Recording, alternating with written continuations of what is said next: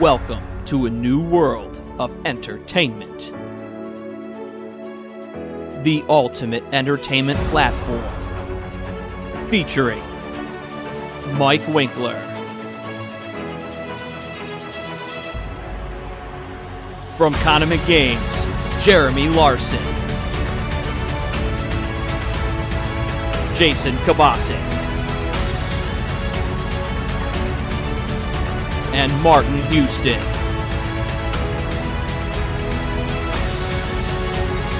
Created by friends, we feature live discussions on Facebook, Twitch, and YouTube. In-depth podcast discussions. Gaming, streaming. And written reviews. Subscribe to our podcast and visit our site for more info. Welcome to Lights Camera Action Entertainment. On this episode of our podcast, we break down our best, worst, and most disappointing films of 2021. Welcome in, everybody, to Lights, Camera, Action, Entertainment. Happy New Year. In a lot of cases, not so much Happy New Year, but Happy New Year from all of us at Lights, Camera, Action, Entertainment, trying to entertain you through the pandemic of the last 2 years. Yeah, we're trying our best. We can't always do a good job, but hey, we're doing what we can. We do what we can, and we try to entertain you the best that we possibly can. But tonight's episode, Jason and I decided to do the best and worst and most disappointing films of 2021. There were lots in each category. We're continuing what we did. I think it was probably a couple years ago is when we last did our episode on this. Figure we're going to try and do this as a yearly thing. Yeah, I mean, it's a good episode to do. I mean, there was a lot of best films, there was a lot of bad films, there was a lot of disappointing films, and we'll start from January all the way through December, and we'll find out which ones we agree on and which ones we don't. It's always fun. Exactly. So, where do we start? Well, January didn't have much to offer. The only one that really stood out to me was The Little Things with Jared Leto, Denzel Washington. You remember that one that came out? Murder Mystery? Yeah, I did. You know, that film actually was disappointing to me because based on the trailers, I expected something a little bit more twisty, turny, and a big payoff at the end, and I felt like that the movie never peaked. It ran at one level and never got here. It just stayed at one level and never got to the point where it was interesting enough to be a movie that I'd go back and rewatch. I have to agree with you on that one. Mm-hmm. And Jared Leto... And you brought up all the points, too. Yeah, Jared Leto's performance was excellent. I don't take that away from him. But I was expecting more to happen with his character, and it just never got to that point. No, and you do have a point. Look, you can't blame Jared Leto's performance on this one. He did what he could with the role that he had and how it was written. Right. No, I mean, he was good with what he was given. This one, I think, falls solely on directing and writing issues. Yeah, just a screenplay that just felt like it went nowhere, and then a big payoff was supposed to be, spoiler warning, that, Jared Leto was killed, and that, Denzel's past, with hiding it, and this and that. To me, that wasn't all that shocking. I kind of got that vibe from Denzel throughout the film that he didn't exactly play it by the book. Well, yeah. So it wasn't a surprise. So to me, the whole movie just kind of felt like a wasted opportunity. I mean, it really was. But so, first movie of the year we're talking about, already disappointing. And do you remember that movie Wrong Turn that came out? Wrong Turn. That was a remake, correct? I'm looking right now it's a reboot from the Wrong Turn film series. Yeah, I didn't see the remake. Did you see it? I saw it, and I have to agree with the sentiment that the reviews all stated. Well, it's a bunch of mixed reviews. Mm-hmm. It wasn't bad for it being a reboot of a horror franchise, considering we've seen what horror franchises have done as reboots or remakes or continuations from however long ago. And it was right. It was good, but in the sense that a horror film is good.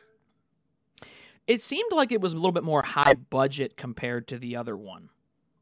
It does not have a budget listing here from what I saw, but it didn't make a lot of money at all in box office. Now it's to be expected considering this was released in January this year or 2021, and everyone was all mainly stuck inside at that point. Yeah. No real box office numbers. Theaters were mostly shut down. It probably went mostly more to streaming. I know The Little Things, it was mainly an HBO Max release because of it. I remember Denzel and the filmmakers being pissed that it became that, but considering how that film ended up, I think it was better being a streaming release than in the theater. No, I agree. So, okay, so January's pretty thing. Not much to really talk about there. If we go into February, looking through... Oh, yeah, I'll talk about this one very briefly. Being a Tom and Jerry cartoon fan as a kid, I was initially looking forward to a live-action adaptation of this, but if I would have known that it was going to turn into what they made, I would have said, forget it, make it animated fully. This is going up there on one of my worst of 2021. Unfortunately, yes. It just was cheesy, over the top. I don't like the fact either that if they were going to make a live-action Tom and Jerry film, why wouldn't you make Jerry and Tom look more lifelike than making them look like the cartoons in a live-action world? Well, it's just like Space Jam and a lot of those, and like Who Framed Roger Rabbit, and all those kind of films that have the live-action to them, but the cartoon is strong still. Yeah. Like, you can't expect it to be more like real life at that point, because they got to keep at least some aspect of the original film or the original series that they're basing it off of. That's the one thing I appreciated in the Alvin and the Chipmunks movies, is that they at least made the attempt to make them look like chipmunks. They didn't go fully cartoon with it. They kind of found a happy medium. Yeah.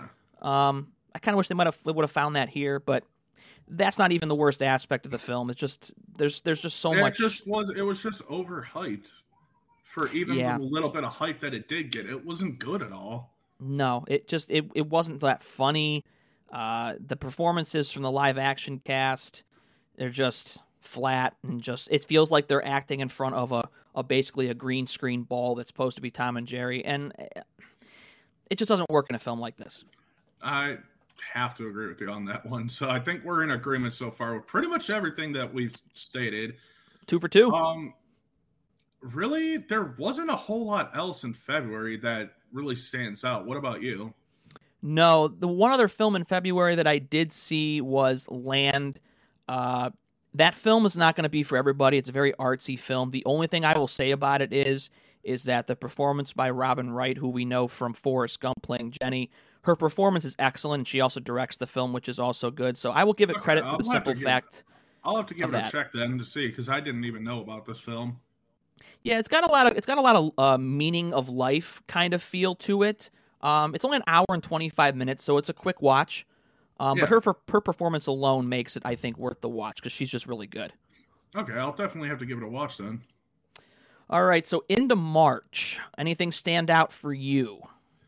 Well, let's start right from the get-go here with beginning of the month, Coming to America. Okay, I got to hear your thoughts on this, because I want to see if we're on the same page. I think it was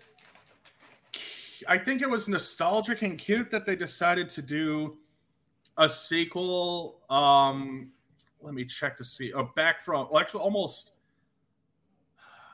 probably like 35 years ago, at least at this point. From 84, when... 85, I think, something like that. Yeah, so it's been over 35 years since the original movie came out. Mm-hmm. So it was nice that they decided to do a sequel to it, I guess. But the fact that they did it 35 years later, when people watch that movie for the nostalgia of, back when Eddie Murphy was in his prime. Yeah. Too little, too late. It's too little, too late. Like, I think it was poor timing on top of the pandemic. if they would have done this a few years earlier, like done a 30th anniversary release of the original film and, you know, had done like a month later or something like that, you know, hey, we've got the sequel coming out, then I think it would have worked out a little bit better. More hype, more build up. But I just, I was really disappointed with this film. Yeah, you know, going into it, I don't know if I put it in my worst of this of the year, but it was definitely a disappointment. Yeah, I'd say disappointment too. Going into it, you know, I'd watched the original again for the first time in a while, and the original has so many iconic classic scenes. And the one thing I felt that this film fell into was it was trying too hard to duplicate some of the classic moments instead of making new ones. Exactly. You know, the barbershop scene, it felt like, oh, we're going back there just for nostalgic purposes. Did he have to go back there in the second movie? No. It was forced. No, exactly. I agree. So, yeah, another disappointment, and this is another sequel, and there are sequels this year especially that, unfortunately, were filled with some disappointments. We'll get to more of those later. But moving on to... Zack Snyder's Justice League. Mm-hmm. This was a very, very underrated film. Yep. I'm glad to hear you say that. I wasn't going to give it a shot just because DC cannot do films like Marvel can. They do better on they do better on the TV show quality on production than they do films. But this, especially after watching the director's cut, and the extended version of this film, I have to say that this movie was highly underrated. Highly underrated. This is the version that Warner Brothers should have put out from the get-go. I don't know if it would have been 4 hours with release, but this was the version we should have saw. This was the version that I think was very much close to on the same level as the first Avengers film. I think that it did it justice, and no pun intended, but this is easily one of the best of 2021. This is up there. This is a great film. I gotta put it up there as well. The special effects were better. The story was better. How they fleshed out the cinematography and what they filmed in was amazing. Yeah, and I can't believe how much really that first version really butchered this whole thing. It really butchered it to hell. Are you really surprised though? No, studio influence plus bringing in another director to chop up and do rewrites. It never works. Not at all.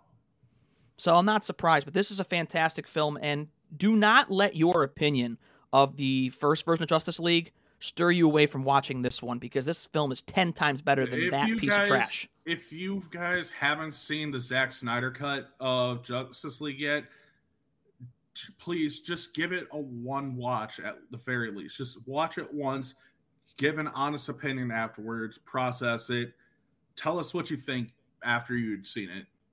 Basically, if you have the original Justice League in your collection with other DC films, toss that bitch out, go pick up this one and put it back in that slot, because that one deserves to be in there over that other one.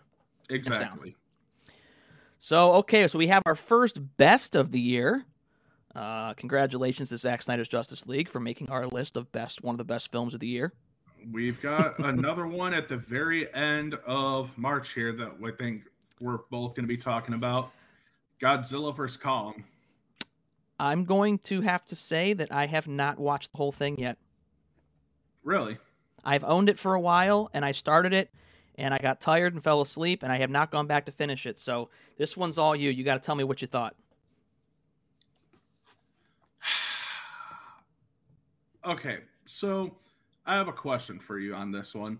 Okay. How much of a fan were you of the Godzilla series in general, or the Godzilla lore and the King Kong lore, all of that, watching the old movies, watching or cartoons, anything? I probably know more about Godzilla than actually King Kong. My King Kong whole thing just comes from watching the previous films, like the Peter Jackson and then the original. Godzilla, I know a little bit more about. I have to say, the movie was really good. Mm-hmm. The ending was disappointing. Don't give it away to me, but why was it disappointing? You'll see. I can't say without giving it away.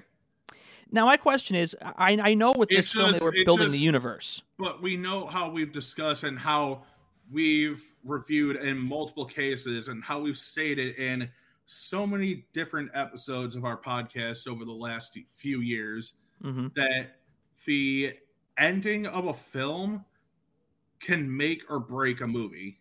Very true. This went from being a really good movie to disappointing.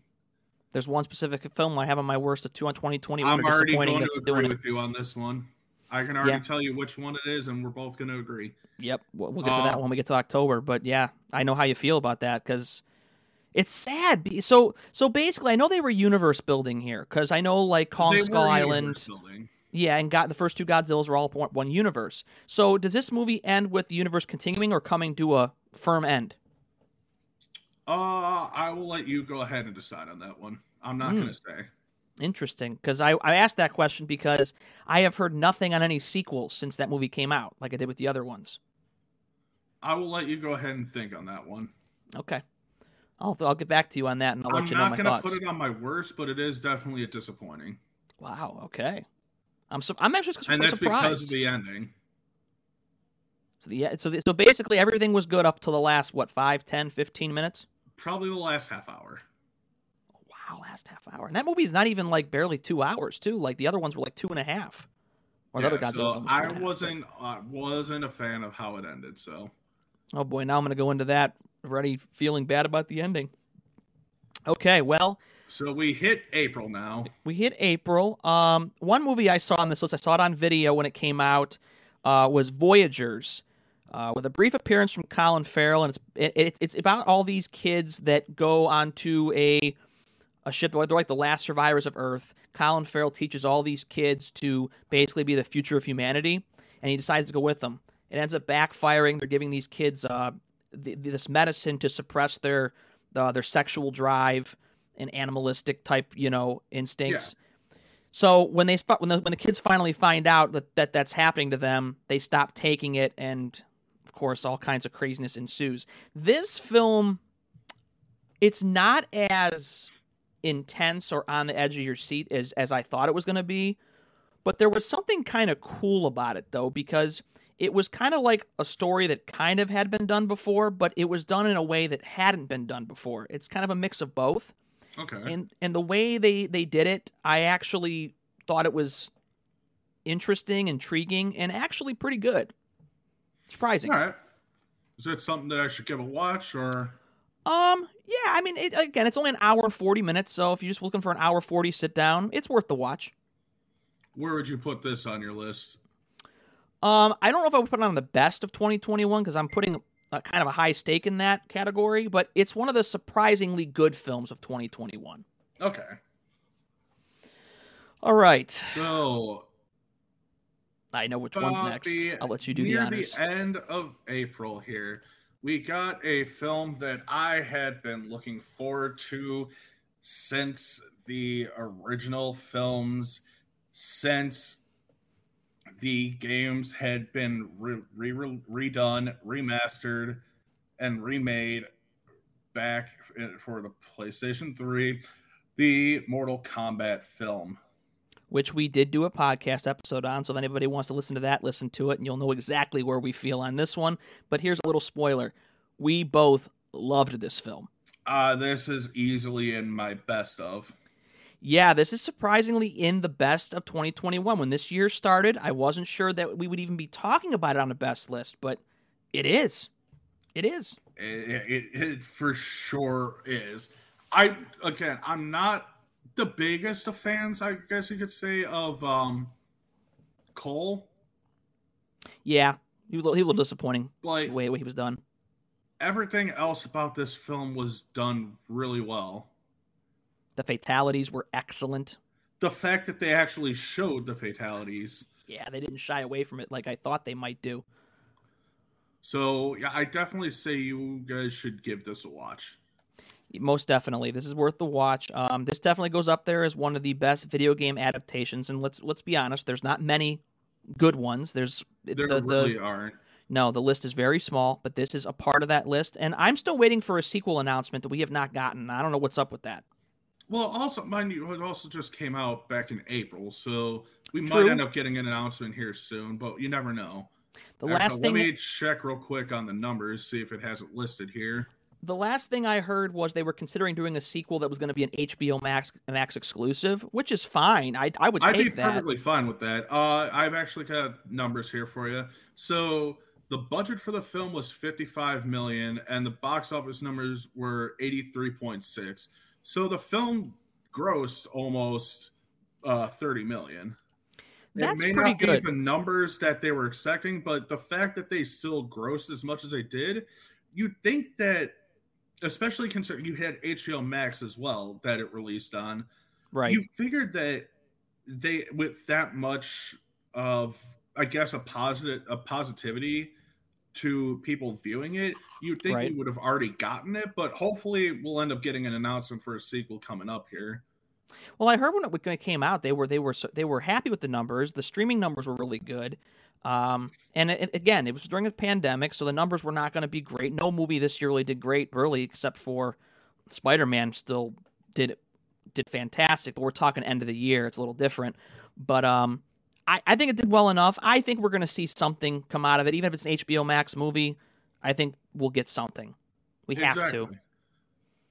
So another one added to the best of list. Congratulations, Mortal Kombat. Anything else? This one I will talk about only because I watched this enough times with my roommate and his kid, and that's Mitchell's vs. the Machines. I thought it was a surprisingly good film, and it's a cute kids film. It does really it brings the whole aspect of family life and everything involved in there. You know, family that argues quite a bit can be brought together for what reason or another. So I it's not obviously not going to be on my best of list, but it was a surprisingly good film, surprisingly good cartoon/family film. And the thing of it is too is that like even kids films nowadays have become a dime a dozen, which ones that are actually decently are able to watch, and that's kind of refreshing to hear that there was one there that was still pretty good because we haven't been getting many good ones lately. Yeah. So okay, so that's on the surprisingly good list for you. Yeah. Okay. Cool. All right, so we move into May. Nothing in the beginning that I've seen. Nothing here is really standing out. Then we get into mid-May, and let's talk about... We've got two films that are in mid-May that came out May 14th also, mind you. Mm-hmm.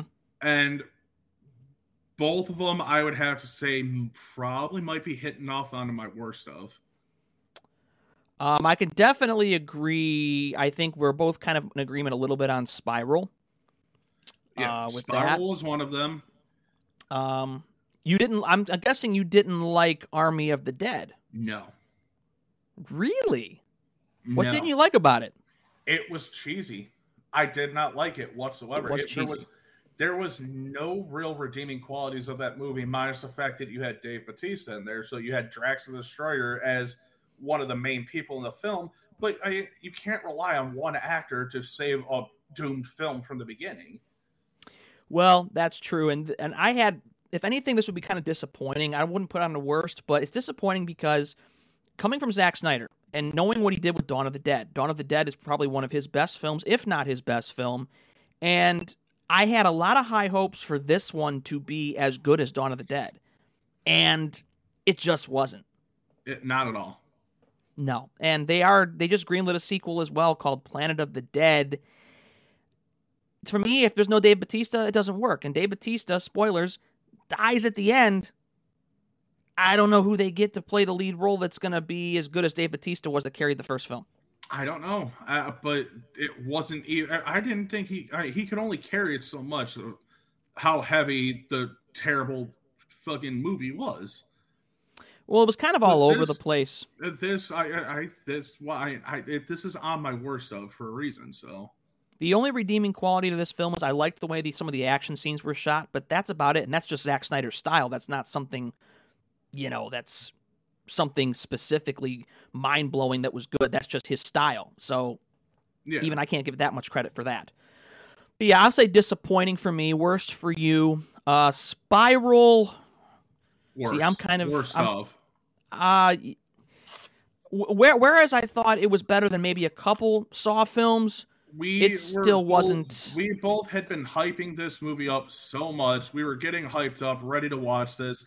And then time came to when we both ended up finally going to see it. I was so let down with how bad this film was. The thing that bothered me was I was expecting this to be more tied together with the Saw legacy, and it was so loosely connected that to me, they could have just called this movie Spiral, not put in any Saw references, and it would have been a completely different film. Exactly. The fact that they put in the fact that this was tied into the Saw universe, I can't agree with at all. It was horrible. No, it's upsetting because I think the Saw franchise is officially dead. I think it's done. Good. Let it die. I think it needs to die. I think after the final chapter, it should have died. But here we are. We're milking a franchise for all it's worth. That's what Hollywood does, and this is just another example of milking a franchise. So end it. Be done with it. Exactly. So now, do we have anything else we want to discuss for May? Oh, I do want to mention A Quiet Place Part 2. I did like the first one a lot, and the second one I was happy to see. I have yet to see the second one. The second one is better than the first. Okay. It's much better than the first. I like the some of the new characters they bring in. I like the way they advance the story, what they do with the original characters, and how it's going to proceed forward. I kind of have more of a clear idea of where they want to go with this, where at the end of the first film, we really didn't know where it was going to go. But after this, we know, and I really want to see at least part 3 so we can finish the franchise properly. Because the end of this movie is another cliffhanger like the first. No, we got a comment here, Mike. Second one is better. It is. All right, so I'm going to have to definitely give it a watch. Yep, it's worth the watch. There's more action in it, too, and there's probably more jump scares, too. So it's definitely worth it. All right. I'm going to add to one of the best of 2021 as well. Okay, and that's enough proof for me. I'll have to definitely give it a chance. All right, so let's move into June. Not seeing anything in the beginning of June that I've seen. Let's see here. Not really seeing it. Get into about June 11th here. Another movie that I constantly watched on repeat with my roommate and his kid. Mm-hmm. Wish Dragon. It was a cute movie. It was essentially a different take on what you'd expect from like an Aladdin style movie. Oh, so it was kind of similar to the kind of way Aladdin story is told? Yeah. Oh, okay. We're following like Chinese lore, but it had the same sort of aspect of, 3 wishes from magic pot / lamp. Mm-hmm. So, but cool. It was a cute film. I'm an Aladdin fan, so I might actually like that. June 16th. I have not seen The Hitman's Wife's Bodyguard yet. I did see the first one. I bought the second one. I've heard not watched it. Good things about it, but it looks good. I just haven't watched it yet, so that's something I'll have to kind of revisit and go back to see how I feel. I'm looking through June. There's nothing really in June. I didn't realize there's really nothing in the month. There's something in June that I know you'll talk about. What am I missing? F9. Oh, F9. Okay. Let the series die already, people. Okay, so surprisingly, I'm one of the ones that Furious 7 should have been the end of the franchise because with Paul Walker dying and the way that movie ended, it was the perfect way to bookend the franchise. It should have been done. Fast and Furious 8 was entertaining, but kind of almost in a way felt a little useless to the whole scope of everything. Fast 9, surprisingly, what I did like about it was it went back and told the story of Dominic when he was a teenager with his brother and how he became Dominic Toretto that we know. And I liked that. I wish this is something that the series would have done a lot earlier, like in 4 or 5 or 6. Mm-hmm. I think 9 films to tell this flashback story is way too long in a franchise that's gone on probably way past its prime. And knowing that there's still going to be the final 2 films, 10 and 11 still, which I don't know why there's going to be 2. 10 should be the end, especially since 9 kind of feels like it's going that way to end it. But this is far from a bad film. It's still a good film. I'm not going to say it was one of the best of the year, but it was still good. It was still good. I know your thoughts on it. I'm not going to put it on the worst of just because it doesn't deserve that much biased hate.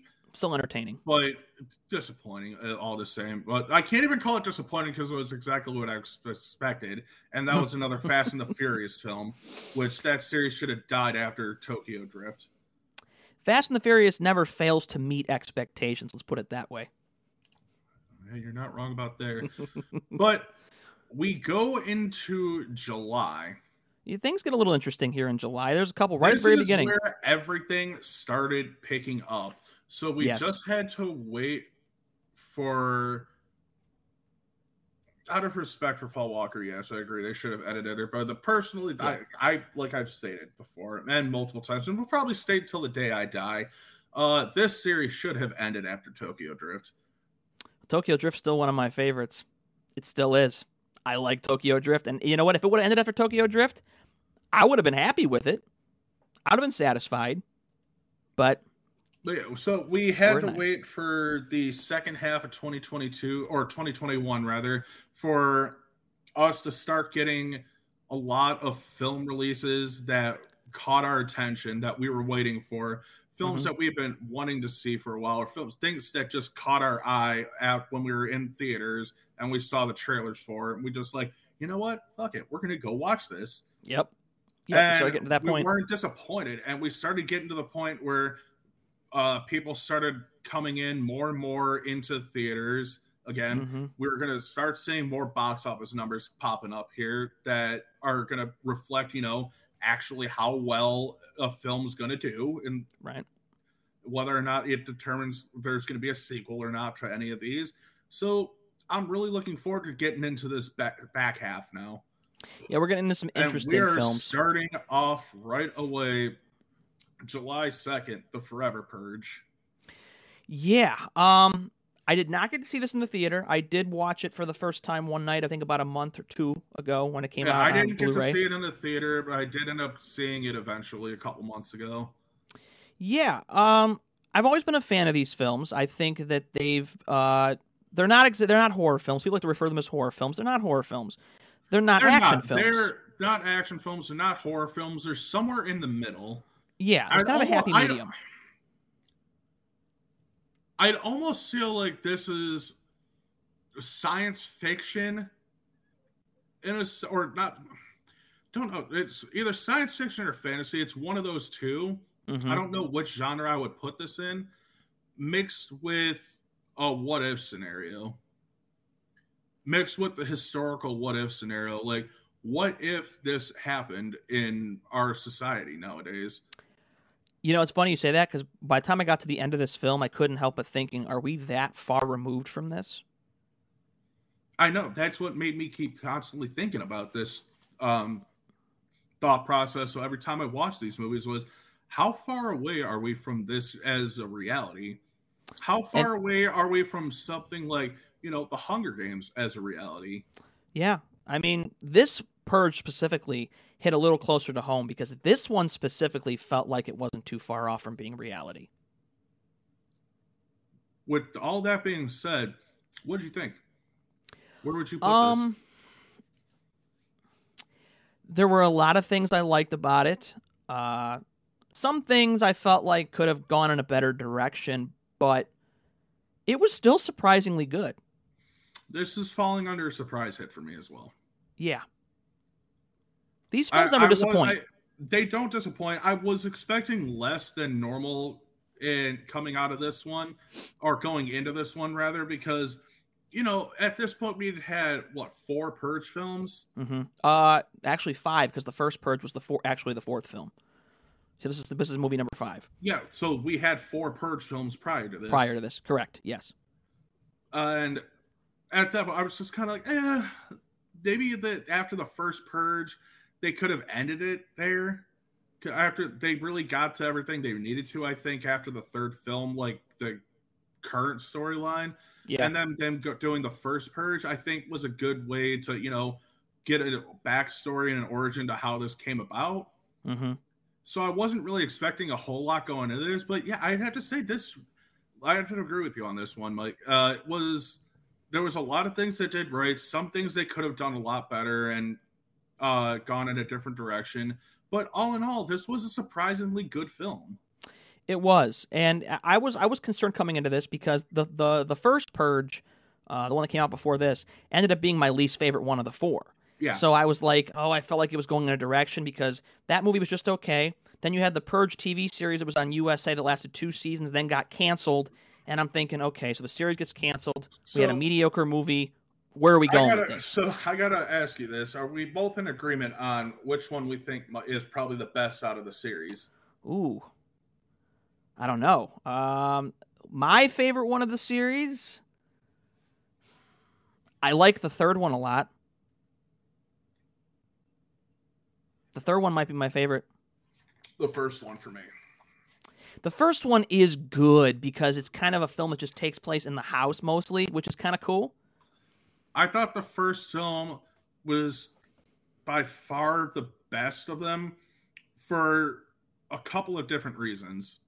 Mm-hmm. The first one being the guy that was the main antagonist of the film. Ethan Hawke. Yeah, that the young kid who was with group of people. Mm-hmm. The antagonist, not protagonist. Yeah. I after I said that, I was like, yeah, no, you're talking about the other guy. But yeah, something about him and the way he acted, like the facial expressions, the way he acted, to me almost reminded me of a young, young Hannibal Lecter. Yeah. Okay, I could go with that. He reminded me of a young Anthony Hopkins almost. Like if they would have done a prequel to Silence of the Lambs, he would have made a good young Hannibal. I think he could have done amazing in that kind of a role. Just something about the vibe that I got off him made me think that he could have pulled that off really well and done a great job with it. I don't think I've seen him in anything since then either. And it's disappointing to me. That's kind of a shame. And the other thing that made this, my favorite of the series was the fact that Ethan Hawke's character was actually killed off. Like no one would ever expect the protag to be killed off. It's true. The way that he did. During the film. Yeah, I didn't expect it at all because really the only other Ethan Hawke type character we get in the rest of the series is the guy from 2 and 3, and he's still alive.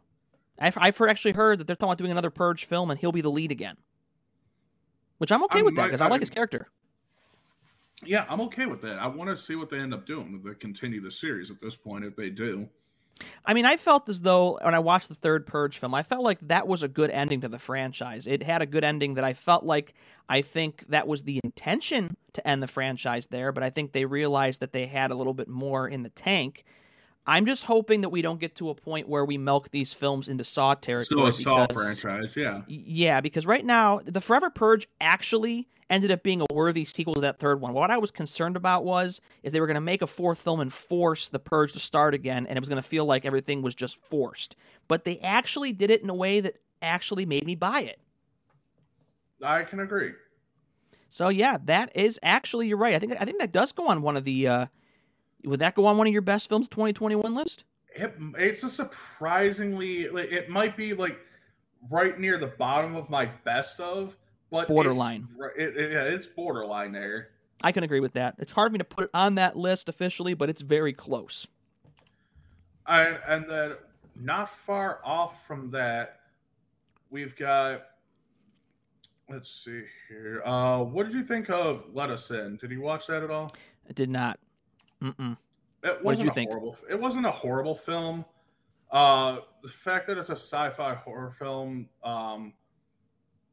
for a film being about a 12-year-old girl who's ostracized in her small town for something she never did, mm-hmm. and when there's a bunch of missing teenagers, she along with her 9-year-old best friend step in, try to figure out what's going on. It was weird. It wasn't bad. It was kind of in the middle. I wouldn't say it was a surprising hit, but it wasn't disappointing. It was kind of like in that middle ground to me, for me. Okay. Interesting. So not bad. Yeah. Okay. All right, and then right after that, we've got Black Widow. Oh, I got to go back and do one real quick before we go too far down the line. So did you see The Tomorrow War with Chris Pratt? No, I didn't yet. I've been meaning to watch that, and I've yet to. This is a surprisingly good film. I was a little concerned the first 20 minutes. I felt like we're rushing because I know that me and you had gone to a couple of movies that I think we saw the trailer for this film. Yeah. And we didn't really know what to make of it. No. Like I said, the first 20 minutes, I was a little worried because I felt like they were rushing through the storytelling. But then we found out there was kind of a reason for that. And then they started explaining everything. And the movie just... It does time travel really well, and how they mix the repercussions of the future with the past and the future, and how they mix that together is really cool. And it's something that really we haven't quite seen in a time travel film before. The final act is really good. The movie could end with this film, but apparently Prime did announce they are going to do a sequel to it. There are franchise possibilities with it. So I'm kind of excited to see where they're going to go next. So, in other words, it was worth the going to see. Yeah, it's surprisingly good.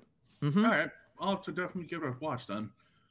But, yeah, here we go into one of the more hyped films of the year, Black Widow. Yes, this... there's one thing about this movie that I still complain about. It's that this movie came out well past in the MCU that it should have. It should have come out a hell of a lot earlier. For that reason alone, this was a disappointment of a film. Almost strictly for that reason alone. Yeah, because everything felt dated at that point. We should have gotten this before even Infinity War happened. Mm-hmm. Yes, I think this takes place. A lot more sense. This takes place right after Civil War, I believe. Correct? That's where it fits in. Yeah, this is where it fits in. Mm-hmm. So we should have definitely gotten this a lot sooner. Because of events that had already happened prior, and the fact that they waited this long to release a Black Widow standalone film to explain her story and everything after she jumped off a cliff. I'm gonna have to say that this is a huge disappointment of a film. I won't go as far as disappointment. I'll say it was good, because if I ignore the fact of where it takes place, it still entertained me. But the things that does affect it, of course, is there's no real sense of consequence in the final act with her, because we know her fate. Exactly. That's a problem. But the biggest thing in this film that I like is the actress that plays her sister and the sister character. She is great. She alone makes the movie worth seeing, and she alone makes it worth seeing where she's going to end up. And she's already appeared in Hawkeye and stuff, and she'll probably become the new Black Widow. To me, the film, she steals the film. She still steals the film from Scarlett Johansson. Yelena is her character's name, correct? Yelena? I think so. Yeah, Yelena steals the film. I think that that's really truly who the title of the film really is about, is her. But like I said, this goes under my disappointments. Okay, so as we get into July, now I get to one of my first really not only disappointing but bad films of 2021. Oh boy, let's hear what we're going into. Space Jam: A New Legacy. Worst film of 2021. This very well could be the worst film of 2021. This is at the top of my worst films of 2021. Yeah. How can you be yourself and still fail at acting? Well, LeBron can't play himself, and we saw that in what was the other movie he was in? I forget the one that was with Amy Schumer where he played himself. I forget the name of that movie. Trainwreck, where he played himself in that movie Trainwreck. Yeah, well, it fit the title because he was a train wreck in that, and he's a train wreck here. The movie was such a horrible letdown. I was expecting so much more from this film. I thought they could have done something great with the fact, you know, bringing LeBron in for a modernized Space Jam for people nowadays. And let's be honest here, this film was really made for us that had been around when the original Space Jam first came out. Mm-hmm. And to see just how ridiculously bad that this film is. It does so much wrong. It rightfully earns its place at the fucking top of the worst films. You want to know the only redeeming quality of this film? What? It's that the film actually uses jokes to poke fun at LeBron, which I found to be hilarious. That was the funniest parts of the movie, when the jokes that were poking fun at LeBron. And yeah, there's just I didn't care for the way they did the effects when they tried to modernize the look of the Looney Tunes. You don't do that. It should have stuck to the same formula as the original, and it tried to be too effects busy and try to be too flashy, and it should have just been basic. The Michael Jordan one is basic to the point and simple, and it worked because I don't know why. It still works today. This film will be forgotten, whereas the original one will still be a classic 20 years from now. Exactly. So yeah, we have our thoughts on that. Yep. Okay. Going to the next film that released the same day, and one that me and you have discussed thoroughly time and time again. Mm-hmm. Escape Room Tournament of Champions. Yes, and before I get deep into that, I am still very upset that we have still not gotten a green light for Escape Room 3, and I'm scratching my head as to why. I'm scratching my head as to why as well, especially after me and you had gotten the director's cut copies of the film, and we now know who's behind Minos.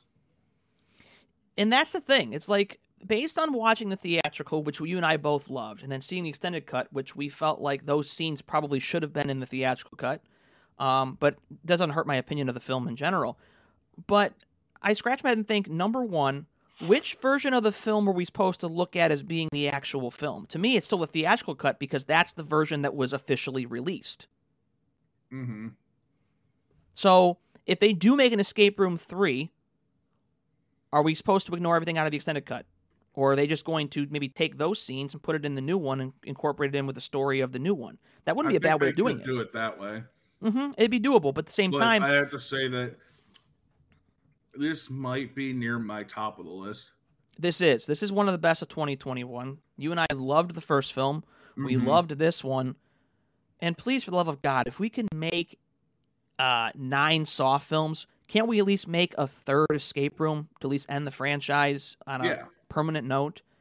I mean, come on. If we can get 9 Saws, for the love of God, give us at least a good conclusion to an actual good Saw-like film. Exactly. I agree. We need to have a closure to this. Yeah, we deserve it, considering that we get another cliffhanger at the end of this one that gives us no closure at all.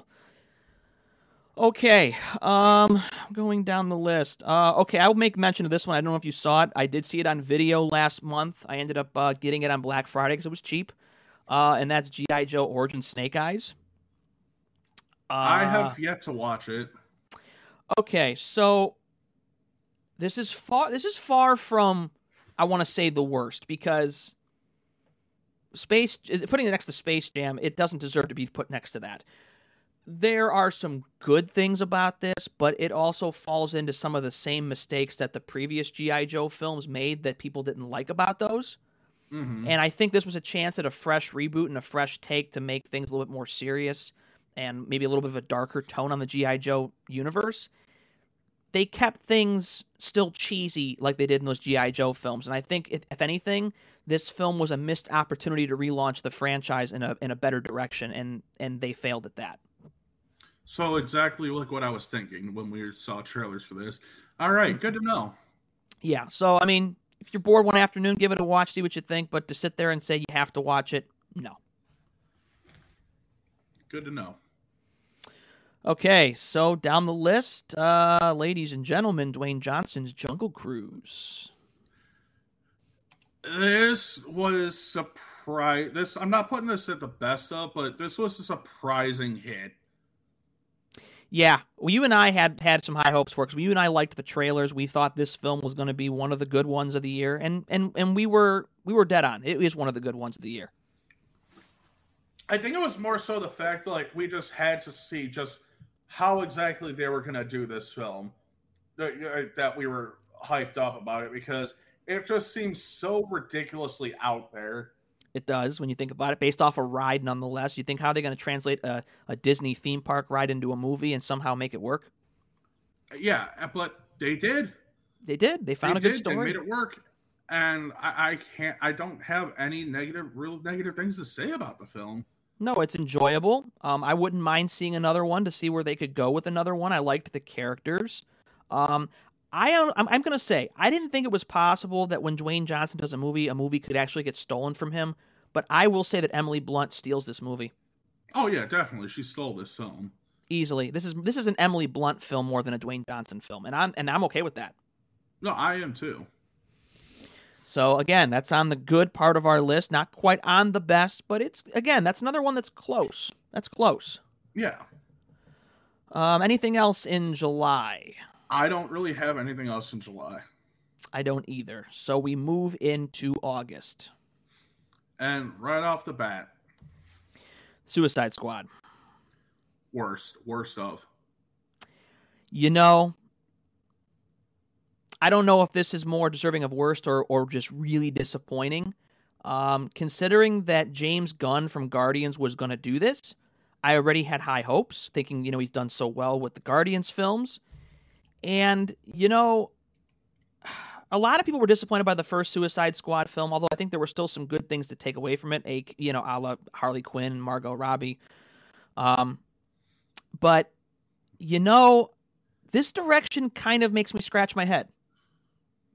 Yeah, this was, like I said, this was easily... I just said this before. I didn't really have high hopes for this film. I still ended up going to watch it. And it met my expectations of being bad. So first of all, a good reason, like, this is one of the worst films. And you look on Rotten Tomatoes, you look at a lot of these reviews, they will sit there and agree with you. I mean, the box office numbers alone agree with this statement. Yeah, $185 million budget that they had. A lot, which you'd expect for a film like this. You'd expect it, especially with some big names that you got. It lost almost $20 million. Yeah, and I probably lost more with $20 million. It probably lost more with marketing costs too. $167.4 million was the box office numbers. That's worldwide. That's box office, yeah. Wow. Well, I mean, this was one of the biggest bombs of 2021. The problem here is the movie was a little too over the top, too much humor, number two. And number three, I couldn't help but laugh at that starfish-like villain at the end. Oh, God, I was like, why? I mean, I know it's in the comics, but not everything in a comic translates well to the big screen in live action. No, it doesn't at all. And this did not translate. It's like, why? Why would you pick that as your villain of all things? Yes, it's James Gunn. He's wacky. He goes crazy with stuff. But even Guardians of the Galaxy doesn't go that far with that. No, not at all. Look what we had in the first two Guardians films. You had, I mean, it may have been some cheese. It might have been, there might have been a lot of cheesy stuff, might have been a lot of wackiness, but you still had Ronan, the Accused, as your main villain in the first one. Mm-hmm. You had Ego, the Living Planet, as your villain in the second movie. Like, are you kidding me? Like, well, they had some major known villains in comic lore as your main villains of those two films. Not some wacky ass starfish looking thing as your main villain in this movie. No.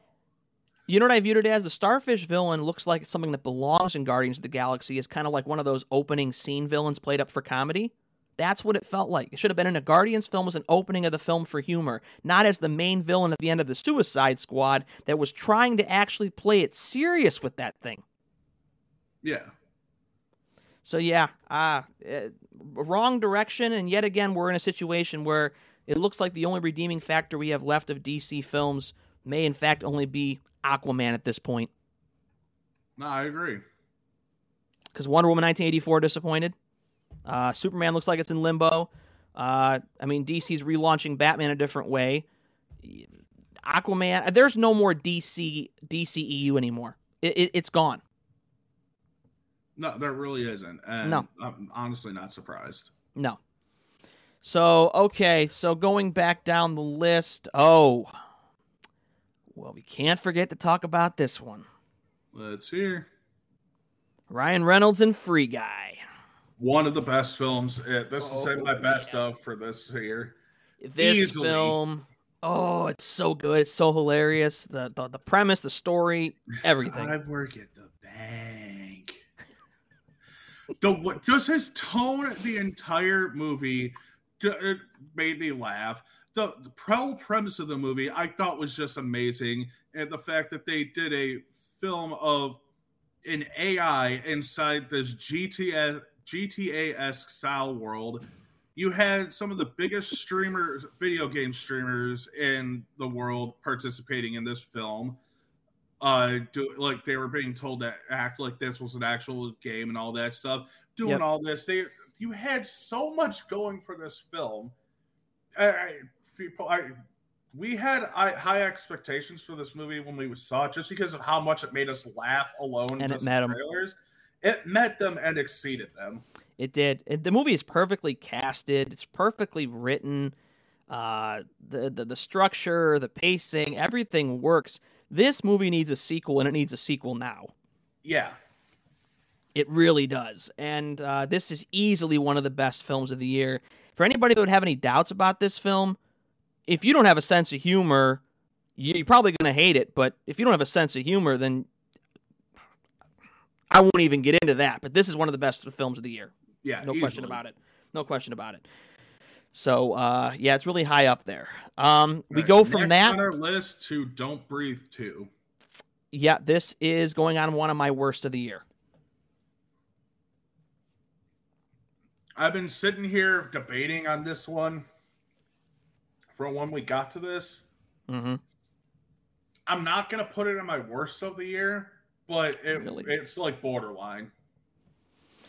Yeah, I mean, it's a mixture for me for worst and disappointing because I liked the first one. I thought the first one did so many things really well, the way it was shot, the way the story was, the way how good Stephen Lang was, and I expected the sequel to this film to continue the storylines or of the original girl character. They were going to somehow have her find her or something, or have him find her, and to go in this direction. I'm scratching my head as to, like, why do we even need a sequel then? Yeah. This could have been a prequel if they would have done it this way. A prequel, but this wasn't a prequel. So what was the point of this? My question to the writers is, what was the point? Why? I don't know. I don't know at all. It was not... It's not that good at all. And like I said, it's just borderline on that... cusp of being one of the worst for me. Yeah. It's just hard for me. I think I'm being harsher on it because the first film I thought was so good, and this film just completely pales in comparison to the first one. To be honest with you, I don't even want to pretend that this one even exists. The first one's on my shelf, and that's the only one that's staying on my shelf. Understandable. Okay, here's one that you and I went to go see that the trailers kind of got us and we knew nothing about. The Protege with Maggie Q and Sam Jackson and Michael Keaton. This is up there on my best of. Yep, absolutely. Considering we had no idea what to expect of this film at all when we went to go see it, we really didn't have much of anything explained to us about this film before we went to see it. And same with another film that we're going to get into later on in the podcast. Going into this with no expectations, really, no understanding of what we're about to watch. Yep. And for it to turn out the way it did. Well, this is a film that when it came out, I wasn't too sure about it. But you know, you looked over at me when we saw the trailer and you're like, that looks pretty good. And I'm like, okay, yeah, I said I'm on board with this. And everything about this film just worked. I mean, I've always been a Maggie Q fan, just from the Die Hard film, all the way up to Nikita, which, by the way, Nikita is a completely underrated series, and everybody should watch that show. It is fantastic. Only on 4 years. It should have been on a lot longer, completely underrated. I think the fact that Maggie Q's acting, along with Michael Keaton playing the character that he did in this film, and Samuel L. Jackson, like, they had so much talent in this film, and it showed. Mm-hmm.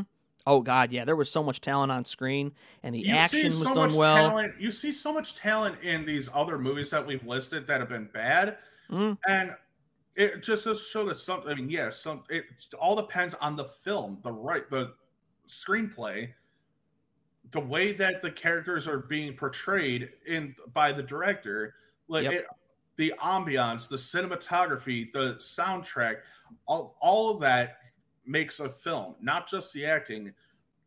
They brought everything brought the characters out even more so than they would have just by themselves. Yeah. Yeah, it's one of those films where, there's usually a written rule, and a lot of people say it in movies now, that if you look on a cover of a poster and there's three big names or more on the poster, usually it means stay away, because usually those movies end up being a disaster because there's too much talent on screen and it just feels like they're all trying to make the movie theirs and it ends up backfiring. Mm-hmm. But this film, there's three stars on the poster. Don't stay away from this one. This one actually is really good. And Sam Jackson's character's not in the whole movie. So actually, really, it's Keaton and Maggie Q mainly. But Sam Jackson comes in at the perfect moments. Exactly. I have to agree with that. Good balance, good written script. All in all, definitely worth the watch. This is I don't... Do you want to put this on your best list? I mean, I think, again, this is borderline as well. No, this isn't borderline. This is on my best of. Really? Mm-hmm. I might have to watch it again, and that might change, because this movie was really good. That might change. I'm borderline at the moment, but that could change. This one I saw at the theater because it looked interesting. The Night House. Did you see any things for this? Mm-mm. Okay. This movie is another one of those films where the ending kind of ruins it. The ending makes it disappointing. The build-up throughout was building up to something really good, and I thought was going to be really twisty and in a shock. I guess in a way it kind of was, but not in the way that I would have wanted to see it go, and the payoff ends up being kind of like, that's it? That's your explanation? That's it? So, to me, it's disappointing just based on the last 20 minutes alone. Understandable. Okay. So where would you put this at? I'm not going to put it on the worst, because actually it was interesting up to that ending. So I would just say disappointing just based on the ending alone. So like how Godzilla vs. Kong was for me. Probably right in the same realm. Yeah. Okay. All right. Moving down the list. We've got Candyman. I did not see it, so this is all you. I'm not going to say a whole lot about this. It was what you expected. It was what me and you had talked about when we had seen trailers for it and what we discussed what this film might be. Right. So based off that, I can't even put middle, or I can't even say, surprising or disappointing. It's somewhere in the middle for me. Okay, so not necessarily bad, but just it didn't quite meet your expectations? No. Okay. All right. We enter into September, and right off the bat, we jump into Shang-Chi and the Legend of the Ten Rings. Go ahead, Mike. You go first. Okay, so I didn't go into this with a lot of hope. I came into this year after Black Widow. We saw trailers for Shang-Chi and we saw trailers for Eternals. And I remember what I told you. I remember telling you that at least one of these two is going to end up being the first bust of the Marvel Universe. And I was right. But it wasn't this film. But it was not this one. This one actually ended up being surprisingly good for me. I didn't know anything about Shang-Chi, but I came out of it actually wanting to know more about Shang-Chi, which... I think that was Marvel's idea of what they were trying to accomplish, and I think they succeeded at it. I would like to go on record and apologize for all the negative things that I had said about Shang-Chi prior to actually watching it. Mm-hmm. I did not think it was a good choice before. I finally got to sit down and watch it, and I have to agree. This was very much above my expectations for how this film would have turned out. Mm-hmm. Best of? No. But it was a surprising hit to me. Yeah, just like the way the action was done, choreographed. The guy that played Shang-Chi, I'd never seen him before. He was very good. I don't know how to pronounce her name. The one that plays the other female. She's in a lot of funny movies. She was in Crazy Rich Asians. Aquafina, I think her name is. I don't know if I'm pronouncing it right. But give me 1 second. Yeah, Aquafina. Everything she is in, she steals the movie. She is hilarious. She is likable. She's lovable. And it's the same thing in this film. And to be honest with you, she steals the movie from him. Everything she does, every time she's in a scene with him, she steals every scene. Okay. Easily. I like her in everything. And I'm glad she's part of the MCU because she's that comic relief that probably is going to replace some of the other comic reliefs that we've gotten in the previous films, because we're kind of lost all those characters by now, either by death or they're no longer a part of MCU because their contracts are up. No, I agree. So yeah, this was surprisingly good, and I actually am looking forward to seeing a sequel to this, or to see how he's going to figure into the big group. Same here, yeah. Especially considering, the lore that we got and everything about it, like going back to the beginning of the MCU with Iron Man and everything, considering how the 10 rings were involved with Stark Industries there too, remember? And his kidnapping in the first Iron Man, it all connects. And I was shocked by that because I went back and I looked and I saw the poster for the 10 rings behind him, or the banner, and I'm like, holy shit, that all connects back to the first MCU film. That's awesome. Yep. So very, very good. Surprisingly good. All right, going down the list a little bit. Not seeing anything standing out. I really didn't have any other standouts for September, really. No, I'm down to the 17th. Nothing. No. There's nothing else in September that I've seen, I don't think. So we go into October. And two films right off the bat on October 1st. We will start with Venom, Let There Be Carnage. Okay. I will just start out by saying I don't think it was better than the first film. It wasn't. And to be fair to it, Woody Harrelson was good. Woody Harrelson is gold in most everything that he touches. Uh-huh. So yeah. Let's be honest here. I can't picture anyone else playing that role. No. The only thing that bothers me here is that I felt like this film should have been played a little bit more seriously than it was. It shouldn't have been as comedic as it was. Mm-hmm. The film started out with promise, being a little dark by showing, the origin story of our Carnage. But yeah. Then it goes back into that comedic territory again, and it kind of sticks with that. And I kind of have to wonder, like, why were they afraid to stick with the dark themes and the dark characters? And this film is also far too short. I agree. Yeah, I 100% agree. I think the movie clocks in before credits a little under an hour and a half, hour 27, hour 28. It's like 93 minutes total. Why is it so damn short? I don't have an answer for you, man. Worse of, no. Disappointment, yes. Yeah, didn't quite live up to expectations at all. I felt disappointed walking out of it. Unfortunately. So, the next film that was here on the same day, one that I have been looking forward to for a long time since they announced it, The Many Saints of Newark. Yes, the Sopranos prequel movie. The movie we ended up seeing instead of Venom first, which I was very surprised we ended up doing. Yeah, give me your thoughts on this. You and I talked about it a little bit after we had seen it. I know we had a lot of similar issues, especially with the ending and how they handled Tony Soprano. I absolutely loved the movie. Okay. Does the ending still bother you? Does the ending still bother me? Yes. The ending still bothers me. But it doesn't change the fact that I still loved this film. This is on a borderline of where do I want to put this? Do I want to put this as just a surprising hit? Do I want to put this as one of my best ofs? I don't know.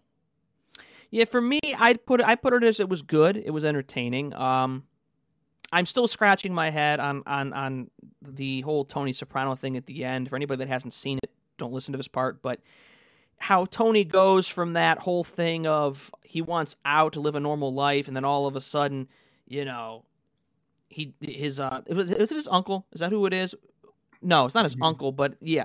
So, and then he dies, and then all of a sudden he decides, oh, now I'm going to take it over. But there was no explanation as to why all of a sudden he had this change of heart. Exactly. There really wasn't. And unless we get, which I think from what I've heard, HBO does plan on continuing this story in a series. Whether the Gandolfini's son will continue Tony in that, we don't know yet. I'm hoping that he does at least a little bit. If it's the series, I doubt it. Yeah, if I would turn it into a series. I doubt that they're going to do that. I would like to see him at least make an appearance to kind of see a little bit more of his transformation into Tony Soprano, just so we maybe get a little bit more added on to the end of that movie, because I feel like that the end of that movie doesn't give me the impression of the Tony Soprano that starts the series. Fair enough. So we'll see. But yeah, I'd say it was still good. All right. So. Oh boy, we're coming to the one. Yeah. From here, let's go down our list. October 8th. Oh boy. Yep, here we go. Let's get to it. All right. Daniel Craig's... Let's rip the bandit off. Daniel Craig's Final Adventures 007. Boy, I had so much hype for this. And possibly the last 007 film we see. Who knows at this point, but I had so much hype for this film. I was a huge Daniel Craig film. Casino Royale ended up becoming one of my favorite Bond films of all time. I came into this with high expectations that, you know, he was going to get the ending he deserved. And watching throughout this film, I was like, okay, I like this. As we were getting into the third act, I thought the villain was a little weak. Rami Malek was still good, but I thought that, you know, Blofeld and Spectre was still better for a final villain for Craig. But then we get to the last 5 to 10 minutes. Spoiler alert, James Bond's dead. Yes. So... throughout the story, we find out that Bond did, in fact, have a daughter with Madeline Swan. And I'm thinking, oh, he's finally going to get that happy ending he's been looking for since Casino Royale. He's going to be able to retire from the service, be able to have Madeline as his girlfriend, his wife, and have his daughter. No. What the film does is it cheats us of that, rips that from us, gives him an empty, sacrificial death. Just so we can put the exclamation point or the period on Daniel Craig that he can't come back anymore. What the actual fuck? Pardon my French. This film angers me so much that I can't even consider Casino Royale one of my favorite Bond films anymore. I literally threw my Daniel Craig Bond films off my shelf, and it's sitting someplace in the house because I can't even stand to look at them. I will not even watch that end film ever again. Pierce Brosnan's back to being my favorite Bond. This is how bad it is for me. This film stuck with me for weeks because I was so disappointedly angry at the choice of killing him off that way, especially in that way. So you thought it was good, huh? No. Now... it is not fair to me to put this on the worst film of 2021, but the reason why I will is because of the poor story choices on how they handle James Bond's arc. For that alone, I'm putting it on that list. Because I can't watch it again. I agree. Nowhere near as much venom spewing like you, but I have to agree, this is probably on my list of worst of.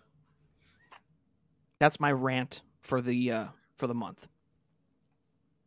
I'm sure there's going to be more, but we'll get to that when we get to it. But that's my rant for the month. Okay, let's go down to something that's a little bit better, a little bit more positive in a way.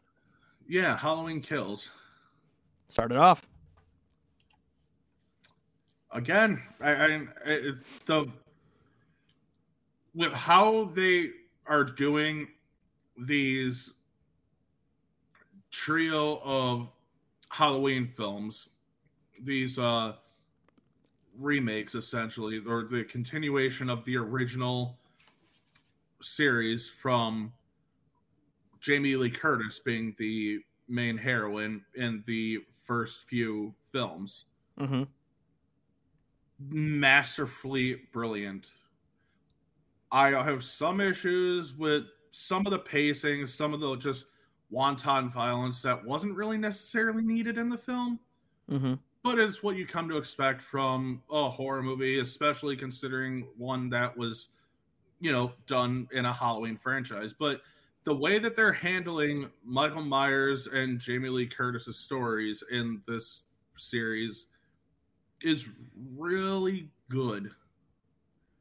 Yeah, I appreciated the way the film began, showing us kind of like what the way they shot it, making it look like the previous films, the way the color tone was, how they were able to get Loomis in there. It was not the actor that actually played Loomis, but he looks a lot like him, and I swear to God, I thought it was him at first until after the movie. I read on the internet that it wasn't him at all. They didn't digitally create him, I thought that was excellent how they did that. The only issue I really had with the film was kind of the ending. A lot of this I thought was based in realism, and we were getting away from Michael Myers being this supernatural-esque creature or figure, and it seems like they're going back to that route. I'm scratching my head as to why we had to go that route. So I'm going to be curious to see how the last one, Halloween Ends, is going to somehow write themselves out of this and end the series the way they're supposed to, I guess, in this last film coming up. Well, we'll have to wait and see what happens with that. But this was a surprising hit to me. It was still, it was still good. I'm definitely excited to see how it's all going to come to an end. Same here. Okay, so moving down into near the end of September, we have one that's the movie that I am buying on 4K tomorrow, no question about it. Dune. Up there on my best of list. Yes, this is going on my best of list. This is the movie that I'm surprisingly going on my best of list. I liked the trailers. It looked interesting, but not a film that I thought was going to reach the top. And actually, I've seen the movie twice now. The first time I watched it, I thought, this is really, really good. The second time I watched it, I enjoyed it more. And I was like, wow, this really is a good science fiction film. This feel like this has the potential to be something like the next Star Wars as a franchise, like people were saying. I wouldn't even say Star Wars because it's still radically different, but I guess if we're talking about in the sense of it has that franchise potential to have some scale and scope and some depth, in that way I do, yeah. I agree. But I'm really excited for Dune 2. I think we're getting that I don't know if it's next year or 2024, but we are getting Dune Chapter 2. So I'm excited for that, and I'm really curious to see, because I know Martin, who is also on our show, if you didn't see him on the first episode, he was on last episode, but he has all the books. Jason, our other buddy, Jason, he read the books. So he was telling Martin and I a little bit about it. And, we were trying to tell him not to tell us everything, so we want to be surprised. But some of the things that I heard that this direction this film goes in, I'm like, wow, this is going to be really cool. And I really want to see where this is all going to go. Mm-hmm. So, yes, this is definitely on the best of list. And this is right near the top of the best of list. I have to agree. Okay, so I think that... Does that end October? I think so for me. What about for you? That's all I'm looking for right now to see. We won't even get into Paranormal Activity because that's just a bad series at this point. That got That got the Saw treatment a long time ago. I figured that probably was not going to be good. It didn't look all that appealing from the trailers that I saw. We go into November now. Okay, well, I can't comment on this one because I have not seen it yet, but based on everything I've heard, The Eternals is really not all that good. And it actually, based on Rotten Tomatoes, is the first official dud of the Marvel Universe.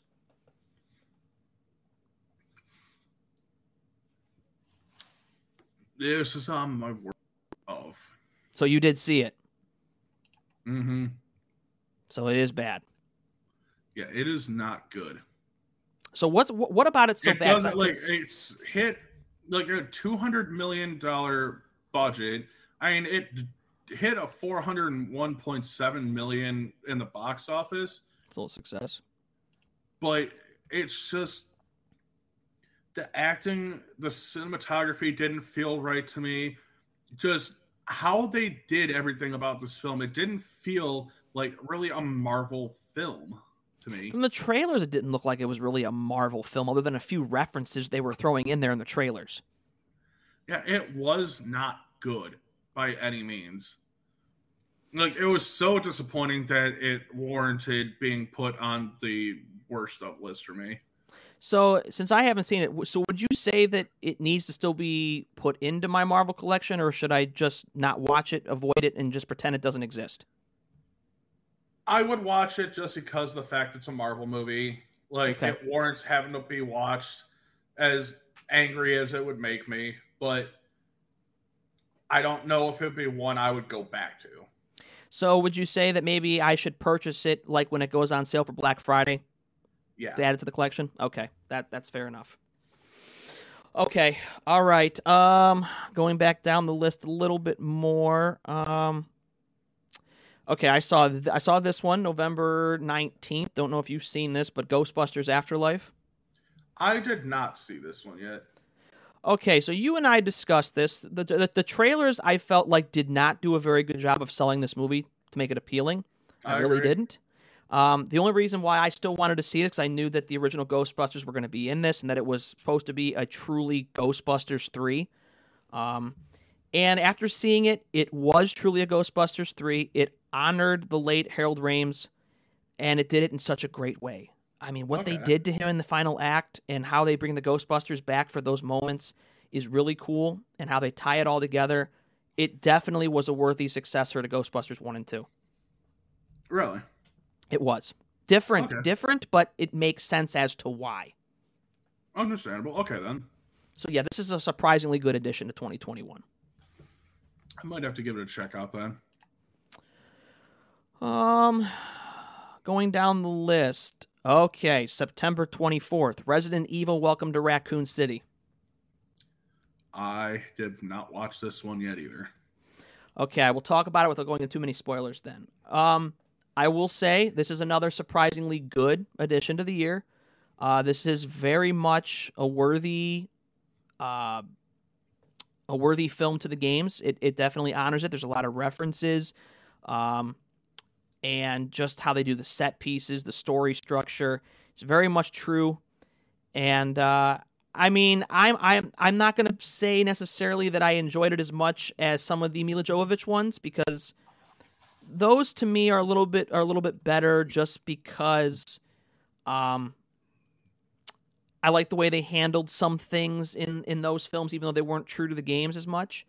Mm-hmm. And it's not fair either, because the Mila Jovovich films, there's 6 of those films, and there's only one of these.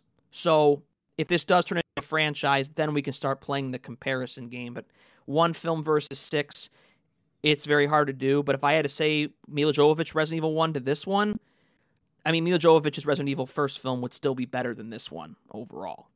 Okay. But this is still a good film.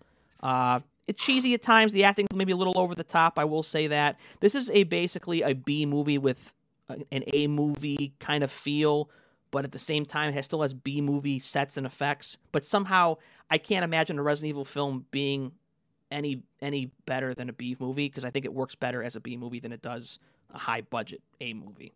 It just works for the story. But yeah, definitely see it. All right. We'll definitely have to give it a try then. So last month of the year, into December. What are you seeing for December here? Not much. Before we get into the obvious. Yeah, nothing before Spider-Man. No. All right, let's jump into it.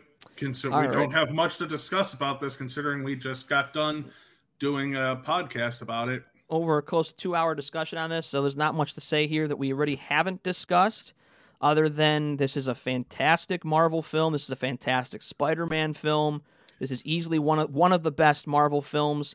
And this is the best Marvel film. We won't get into that. That still has not changed, in my opinion, but, you know, to each their own. But the Spider-Man film sets up a lot, though.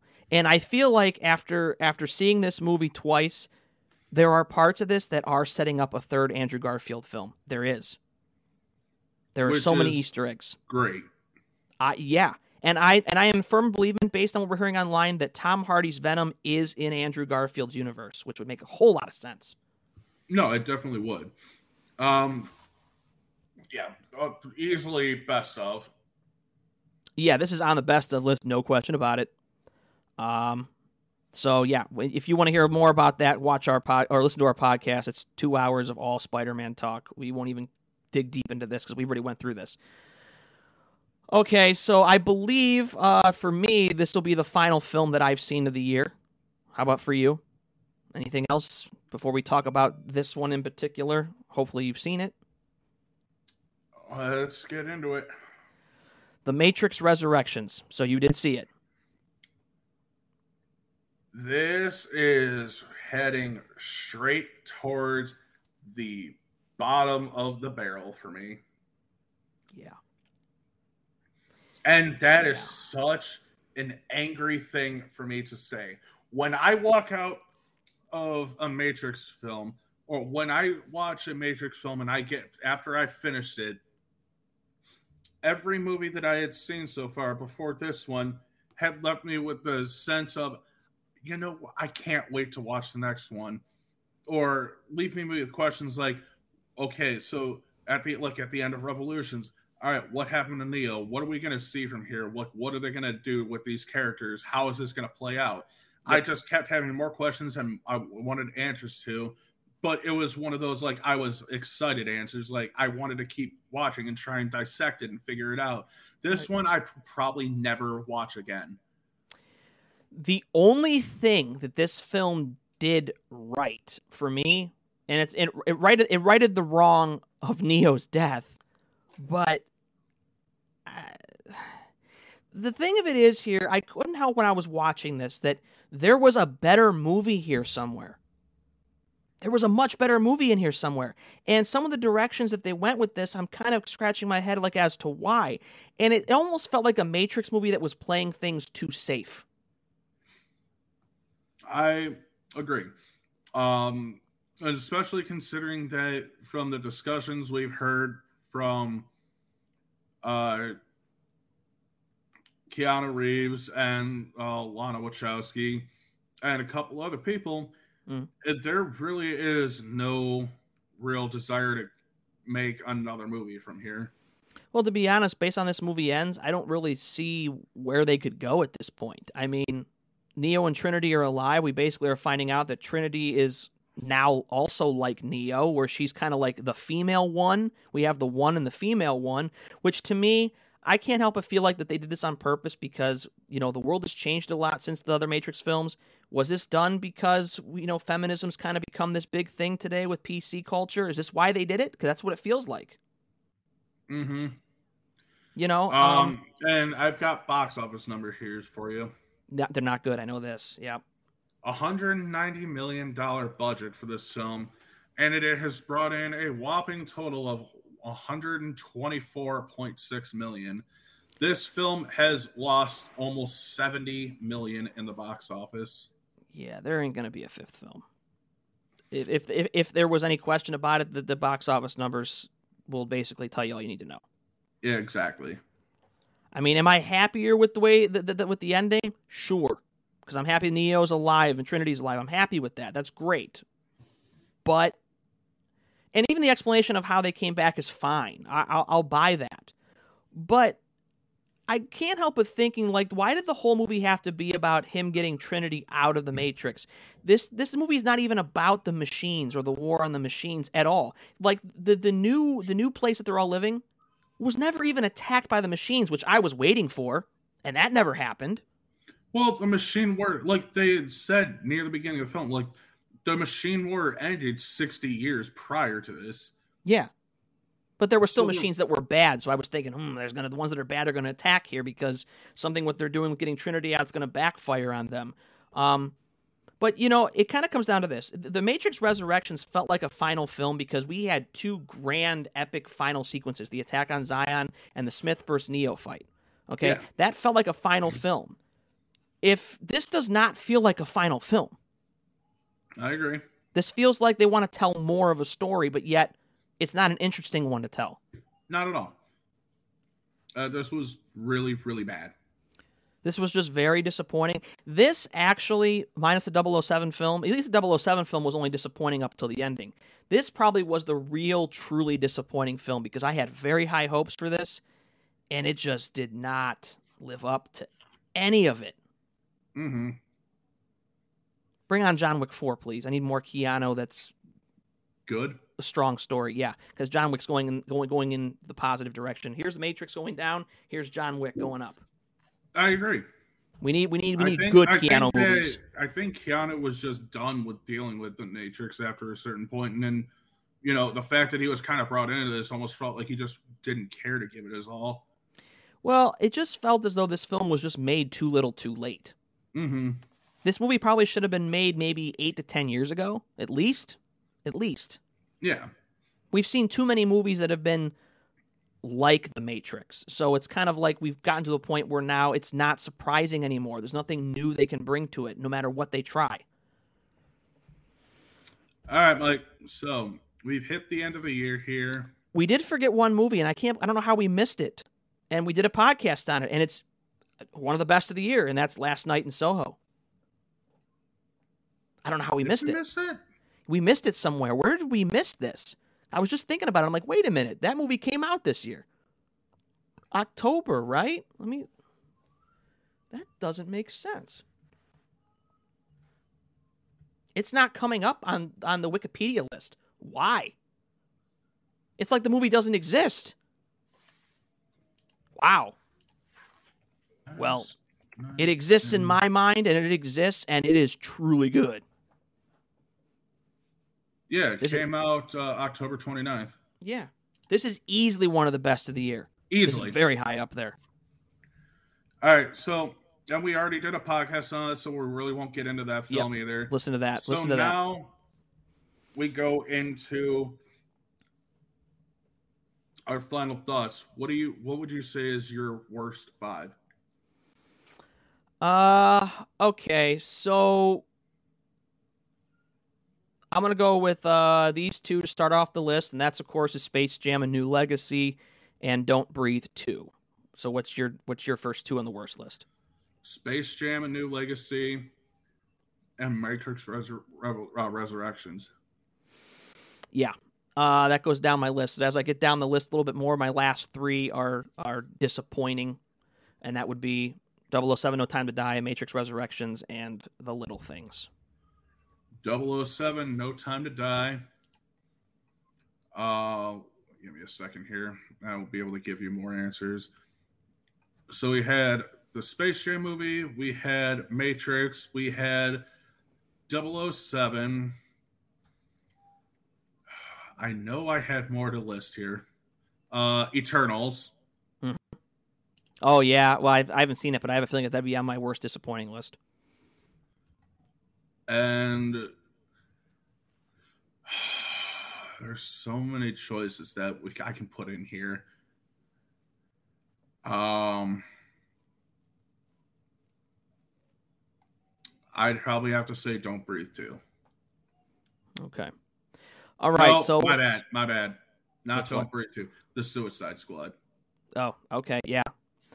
All right, so let's give. We've listed off a lot of best of, so we won't go down through that list again. So let's do our top five best of 2021. No specific order, just the five best in any order. Last Night in Soho, Spider-Man: No Way Home, give me one second here. Spider-Man, Last Night in Soho.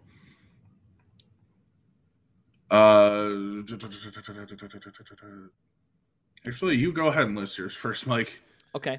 No specific order. Last Night in Soho, Dune, Spider-Man, Free Guy, and my fifth and final one, I'm going to go with Zack Snyder's Justice League.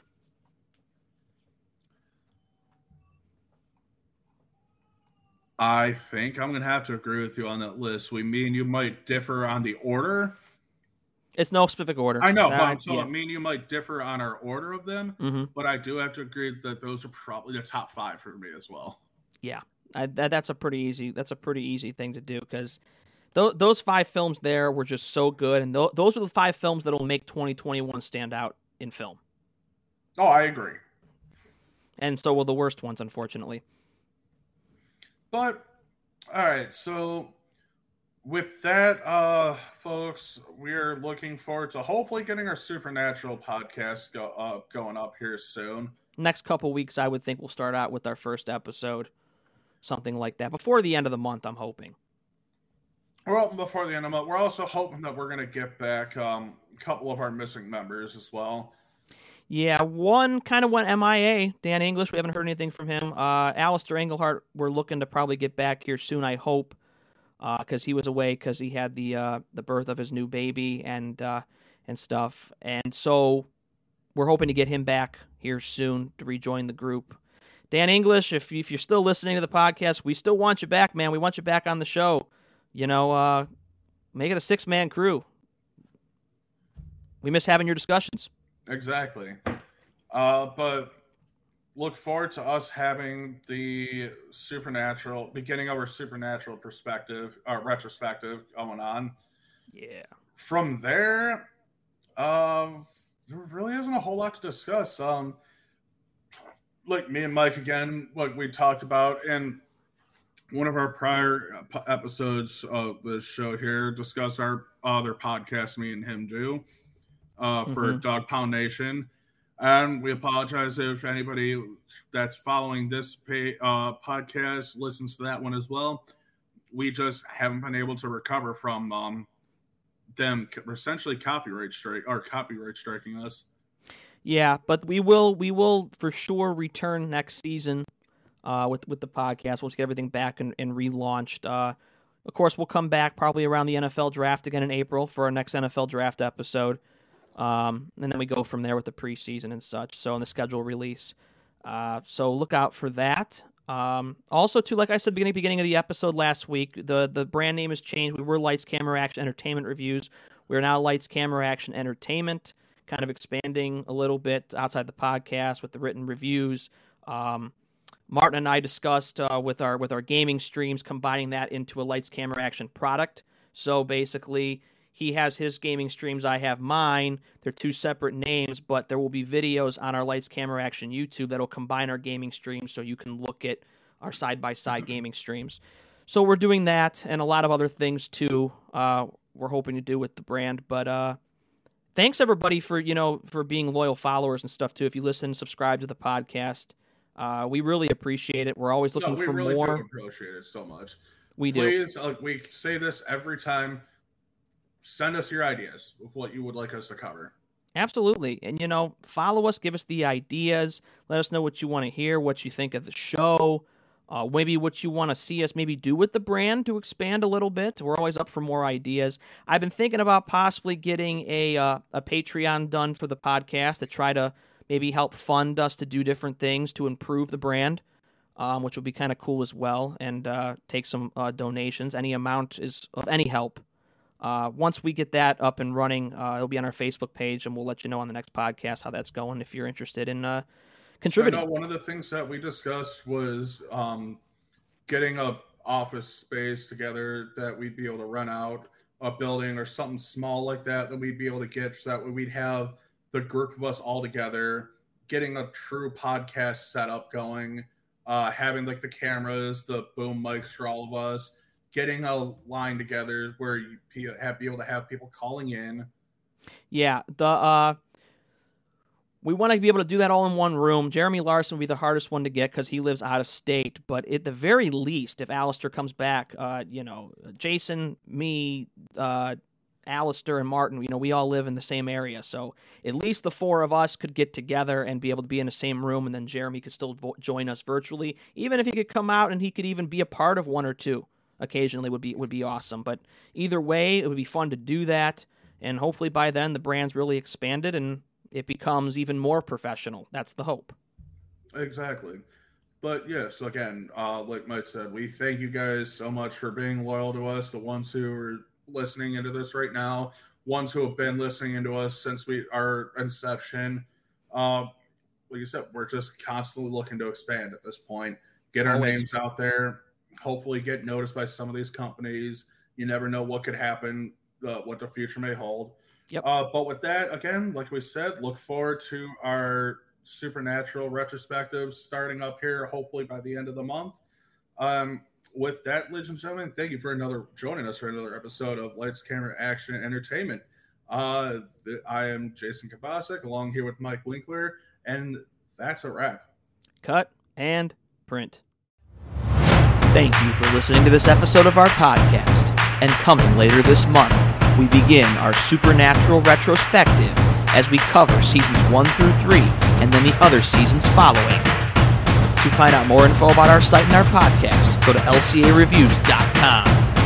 Thank you for listening to the Lights, Camera, Action Entertainment Podcast.